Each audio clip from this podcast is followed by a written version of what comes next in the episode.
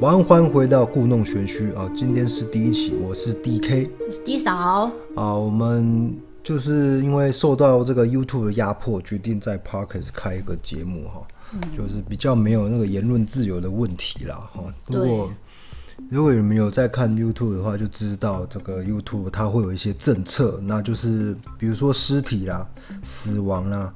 还有什么一些奇奇怪怪的词啊？这听起来很正常的词哦，在 YouTube 讲出来了，都会被贴上黄标，就是没办法盈利。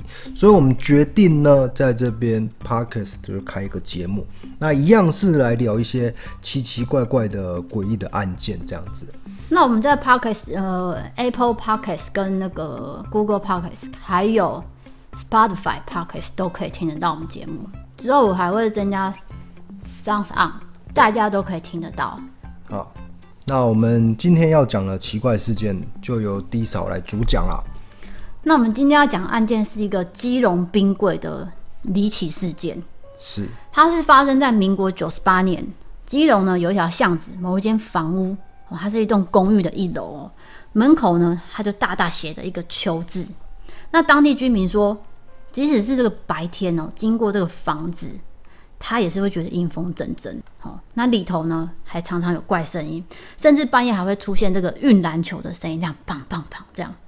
那明明就没有住人啊，可是你经过的时候还会觉得有人在看你，所以当地人其实有些人啊，我不敢说全部，有些人可能不太敢经过这里呀。那这间房子到底发生什么事，让附近居民这么害怕？也就是说，这个地方呢有出现一些灵异现象在传，就对了啦。对，那为什么会有灵异现象？就是有命案发生嘛。是，对。这栋房子的屋主呢是住在基隆的邱家人，那房子已经空了八年，这是他们的老屋，哦，他们都没有人在居住。那屋内也只剩下杂物跟冰柜。那时间回溯到九十七年十二月，屋主呢？呃，邱男他经过朋友的介绍，就是租给了一位来自东部的罗姓男子。那因为这房子其实蛮老旧的，然后就房租只算了三千块。可是这个罗男他只付了第一个月房租，他第二个月呢，竟然是以毒品来抵掉这个房租，他之后就失踪了。第三个月就失踪了。可是我觉得很奇怪，如果我是房东，我看到我的房客要用毒品来抵房租，我应该第一个反应就是报警吧。对，可是经由我这个研究一下，我是想说，这个秋男他是很信任这个朋友，那朋友介绍的人，他相对也是比较信任。再来第二个就是这个罗姓男子是因为在工地打工，没有什么钱，所以就等于是三千块便宜租给他。然后也不会去调查那么细，说他到底毒品吸的有多严重之类的。我在想啊，应该是这样哎。对啦，可是我是说，依常理来说，我应该就是会立刻报警，然后处理，就是不要再租给这个人，这样继续下去了。嗯、因为你不知道他会做什么事情嘛。嗯。所以屋主他就觉得说，他失踪了，就是因为付不出房租嘛。等于是落跑嘛？对，但是第三个月就不见了。对，就等于是隔一年的一到二月，他就消失了。哦、结果呢，发现他的机车还停在他家附近，那等于是说他可能没有落跑。就就如果他是落跑的话，机车会不见就对了。可是呢，因为他机车还在，嗯，就是人消失就不对。对就等于是人消失，车还在，然后也付不出房租，人也不见，就是一堆谜团嘛。对，那大家都找不到他，好，就这样过了好几个月。隔一年的九十八年十月十八日下午，邱家人就想说，这房子空着也是空着哈，放了那么久，嗯，罗姓男子也没有回来了，那干脆我拿回来自己住。可是自己住之前，我一定要打扫嘛。太久没有人住了，那是邱男就找了三个朋友一起来打扫哦，清理干净，然后之后再搬进来。那因为邱家人他之前有做过一些食物啊、水果的生意，相关的生意就对了，所以它里面是有摆放那种大型的上仙式冰柜，白色的，你有看过吗？嗯，放食物的，那深度是还蛮深的。这样，那因为想说用不到了，干脆就把它回收。那秋男在决定回收之前，他是有打开这个冰柜哦。反正他就是觉得很臭，他觉得很臭是因为因为以前有冰过食物，然后又没有插电，然后又太久没有打开，所以这个味道很臭，是他觉得是理所当然，他没有去多想。然后就赶快叫这个朋友哦一起搬上这个货车，因为有点重又大嘛。它冰柜是一一公尺，然后宽度是六十公分，嗯嗯，所以就决定哈开一台小货车，一起把它载往回收场。那这四个人呢是一起再从车上搬到下面给业者回收，这是全程四个人都是参与的嘛。业者呢就协助处理嘛，想说好，那这个冰柜大概就是一百五十元，好变卖价就算给他们。那四个人拿了冰柜之后，就马上离开了。然后业者一开始是没有空去马上处理，过几分钟后，他打算把这个冰柜拉进来的时候，哎，发现这个冰柜特别重，哦，它不只是老旧，它又特别重，那就决定打开来看。那这故事一定是这样啊，打开来看就是一定是看到某种东西喽，对，就是一个身体，一个人，那事情就变得很不单纯了。业者马上报警，警察之后马上到回收场。就开始问业者说：“刚才是谁搬来的嘛？”那就是那四个人有嫌疑啊。对啊，就业者在想说，这四个人刚才跟我讲说，他们是要整理家里，所以把冰柜回收。哦，他就把这件事情回溯给警察听。就不到四十分钟，这四个人又出现了。哦，他们搬了第二个冰柜来变卖。就警察本来是要去找这四个人的下落了，对，结果他们自己又跑回来这个回收厂。对。第二个冰柜变卖了哦，警察当然是把这四个人请到这个警局去问话嘛。那这四个人都说，我们不知道里面冰柜是有人的。可是他刚刚有说秋楠，你刚刚有说秋楠他是有打开动作的，对，就是他打开的时候他是没有看到的。这一段呢，经过媒体报道是访问到秋楠本人，他是说我在打开冰柜的时候，因为屋内昏暗。因为那毕竟是没有人住的房子嘛，嗯、就是可能没有阳光、灯光之类的，嗯、所以他打开只觉得很臭，就立刻关起来就对，对，太臭了，没有多注意，嗯，太臭，所以才决定回收啊，嗯、对不对？所以他就是觉得里面没有东西。这四个人就说冰柜也没有插电，屋内又昏暗，所以我是真的没有发现里面有东西，所以我们四个人是直接搬来回收厂。嗯、但是可疑的地方来啦，这冰柜和里面的身体，你知道它充满了。太多太多令人匪夷所思的事情。监视人员发现说，这个冰柜的上盖哦，就它上掀式的那个盖子上面，它是有一件女用内裤半挂着，哦，露出一截就对了。里面的身体是完整的，没有外伤，上半身没有穿衣服，下半身只穿了女用内裤。这个体型偏瘦小，骨头比较细，双手是抱着胸，身体朝上。两只脚弯曲，然后放在冰柜马达上。那里面不止这个身体的骨骸，当然就还有湿水嘛，因为好像已经放很久了。那重要是它没有插电，没有插电，所以直接是腐坏的状态。对，所以才很臭嘛。对对。然后里面呢，还发现有一个装电池的小台灯，跟一个高粱酒瓶哦，还剩了一点酒哦。然后再来就是没烧过的木炭、香烟、打火机。好。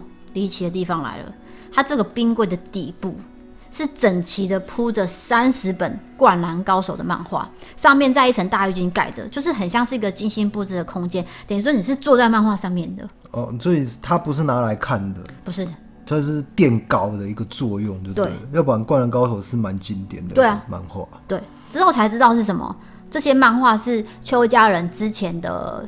就是算是旧的东西放在老屋就对了啦，杂、哦、物，所以就存放在那边。他、只是不知道说怎么会被放在对对搬到了冰柜里面对这样子，还被好像当成一个床垫一样这样垫着。嗯、所以这是到底是谋杀案吗？可是哦，另外一个可疑的点是，这个冰柜的泄水孔是接着瓦斯软管的。当时在邱家的房子是发现说。它是接着瓦斯软管，那你这样你就会想说，是不是有自杀的可能性？哦、呃，因为瓦斯嘛，因为一氧一氧化碳。对对对，是不是引这个瓦斯的气体，然后自杀这样？自杀。所以根据这初步勘验呢，警察其实是一度往这个青少年跟青少女的方向去寻找，因为第一个漫画，第二个体型瘦小，然后又是女用内裤，可是最后是发现这身体是有长出智齿，所以就直接排除这个可能性了。但是这个身体又放了很久，嗯、哦，腐烂程度很严重，所以没办法判断这个性别，一时无法判断性别。对对。接着呢，警方就必须知道说，邱家人从那间房子搬出来嘛，那这间房子之前是谁住的？再来就是邱家人，他是直接跟警察说：“哦，我之前就是租给一个罗姓男子，哈，他就是住了一个月，第二个月还以毒品，哦，来抵这个房租，嗯，就第三个月就消失了，对他就是绕跑了啊，这样。对，那警察要怎么确认说这间房子之前有租给人过？”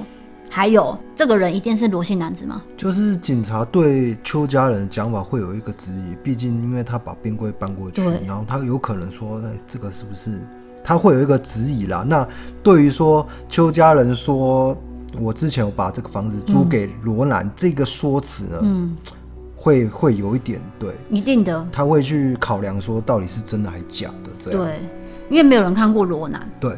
对，然后他们又说一定是罗南，所以这就是。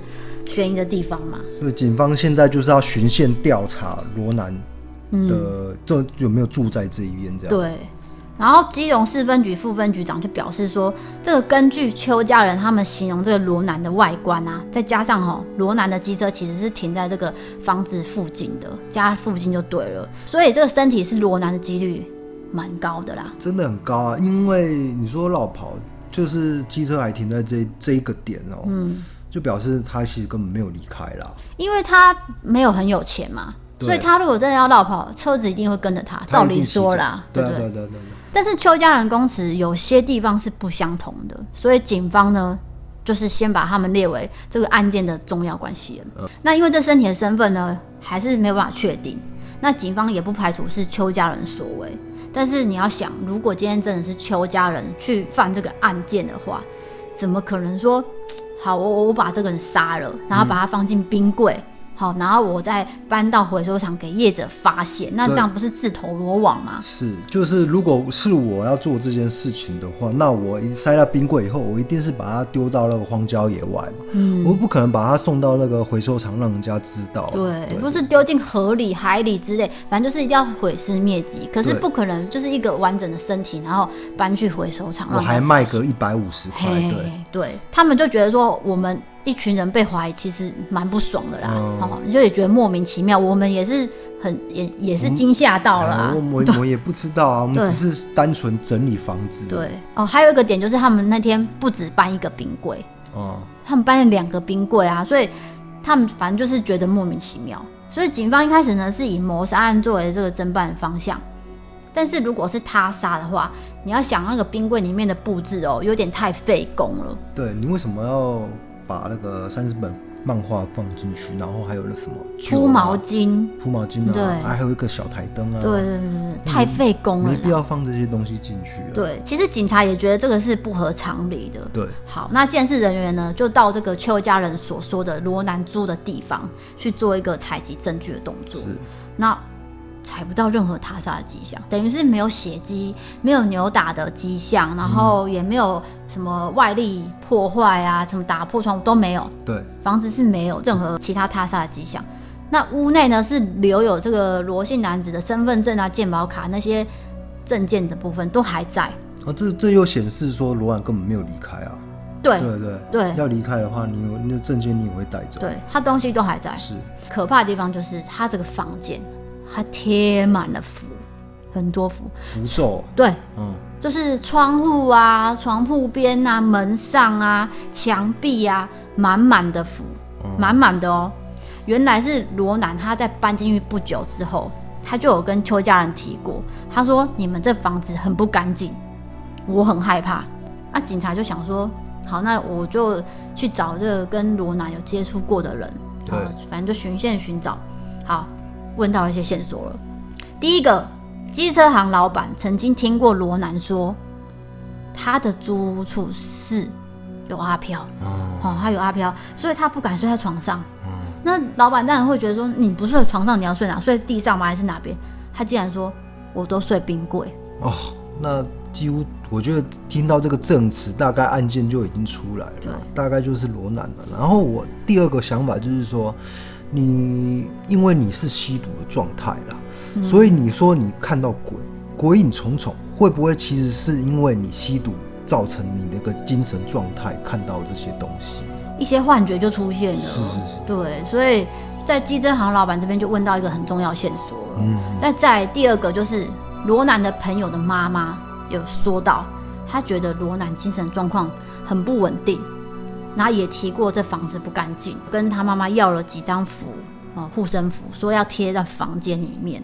哦，那就是证明说这个符就是罗南贴的啊。对对啊，那也证明说罗南是真的觉得房子很有有东西在跟他就对了，嗯，他很害怕，所以他一定要贴符安心。嗯，再来第三个邻居是说，他住进去之后就有跟邻居提过，他看到不干净的东西，还说那些东西是一直缠着他，然后表示说他们常看到这个罗南就是 行为都很诡异啊。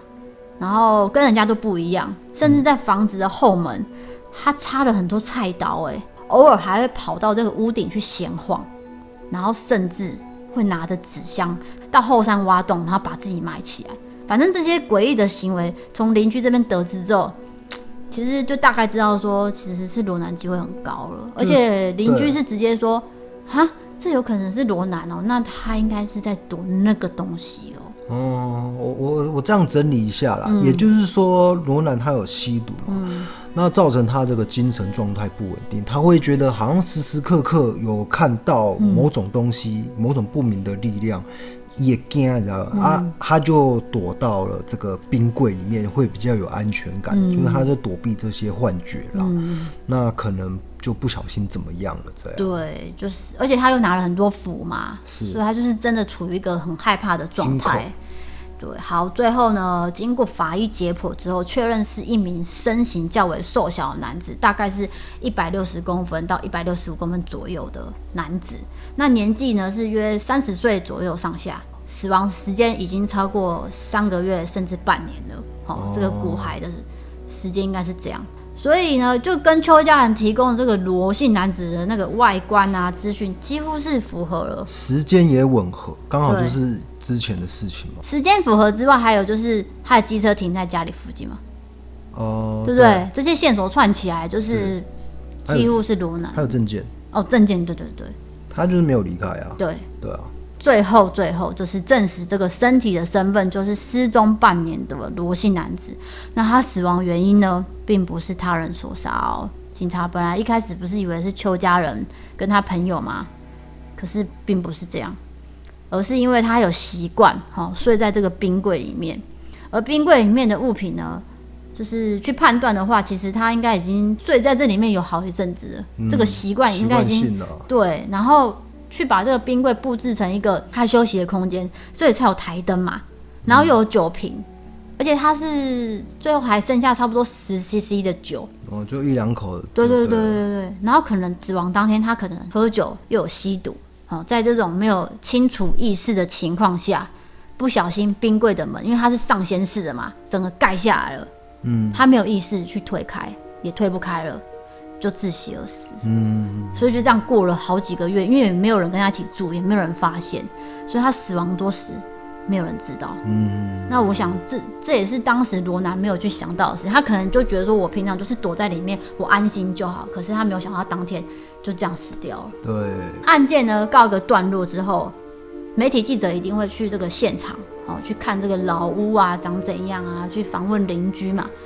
一开始先看到这老屋，哎、欸，它真的是很旧，它是一个公寓。那罗南租的是一楼，那从这个门缝看过去是没有人居住的。再来就是贴满了符咒。嗯，我觉得就是这种废弃的状态，然后又贴满符咒，这种感觉就是很可怕。对。人家鬼屋的现场，对对对对对，就是好像探险的人都很喜欢去那种，哦、对，对对，就是贴满符的嘛，因为大家就会很多揣测，说是不是之前发生过什么事情？一些联想。对，再来就是你看到邱家人不是本来要整理自己住嘛，等于是邱家人自己也不想住了，嗯，因为很可怕。可是对啊，因为我整理到一半，竟然发生这种冰柜里面有身体这种事情，对当然我会觉得啊，我干脆丢着算了。对。而且也没有想过说房客会出现这样的问题，房东不好当啊。房东不是说你你买一个房产，然后就这样子丢着，然后房客每每个月乖乖交房租，不是哎，因为你会碰到不同的房客，你不晓得他他是什么样的状况。对，不同个性，然后不同的家庭背景、文化。你看，像这罗南他就有吸毒的习惯，然后他又没有稳定的经济收入，所以其实相对问题的机会就比较高了。对，其实我觉得没有相对稳定的经济收入，这点是还好。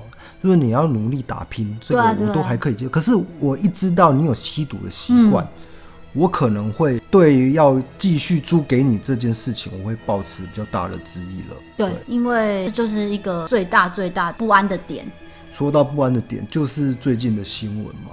就是这个吸毒，它是一个比较不安定的状态啦。然后就是不是有一个把妈妈的头砍掉，但是二审竟然判无罪，对对，引起社会的哗然。对，所以大家就会说，哈，那我干脆去吸毒，再去犯罪，你就会判无罪是吗？大家的点都是这样。也就是说，你杀人的状态当下就是丧失心智的状态，可是其实是你自己吸毒造成的，真的不用负担责任吗？就是大家会对法官对的判决的想法会有一些，嗯，对对对对。那但现在判决书还没出来，我们就先不要评论，嗯、我们就先讲这个。对，这是延伸的讨论、啊，延伸讨论的。对，那反正罗南这件事情就告一个段落了，然后邱家人也没住进去了嘛，因为就是有点衰了。也就是说，说现在那个地方还是荒废的状态，应该是，不然你去看也可以啊，在基隆。是。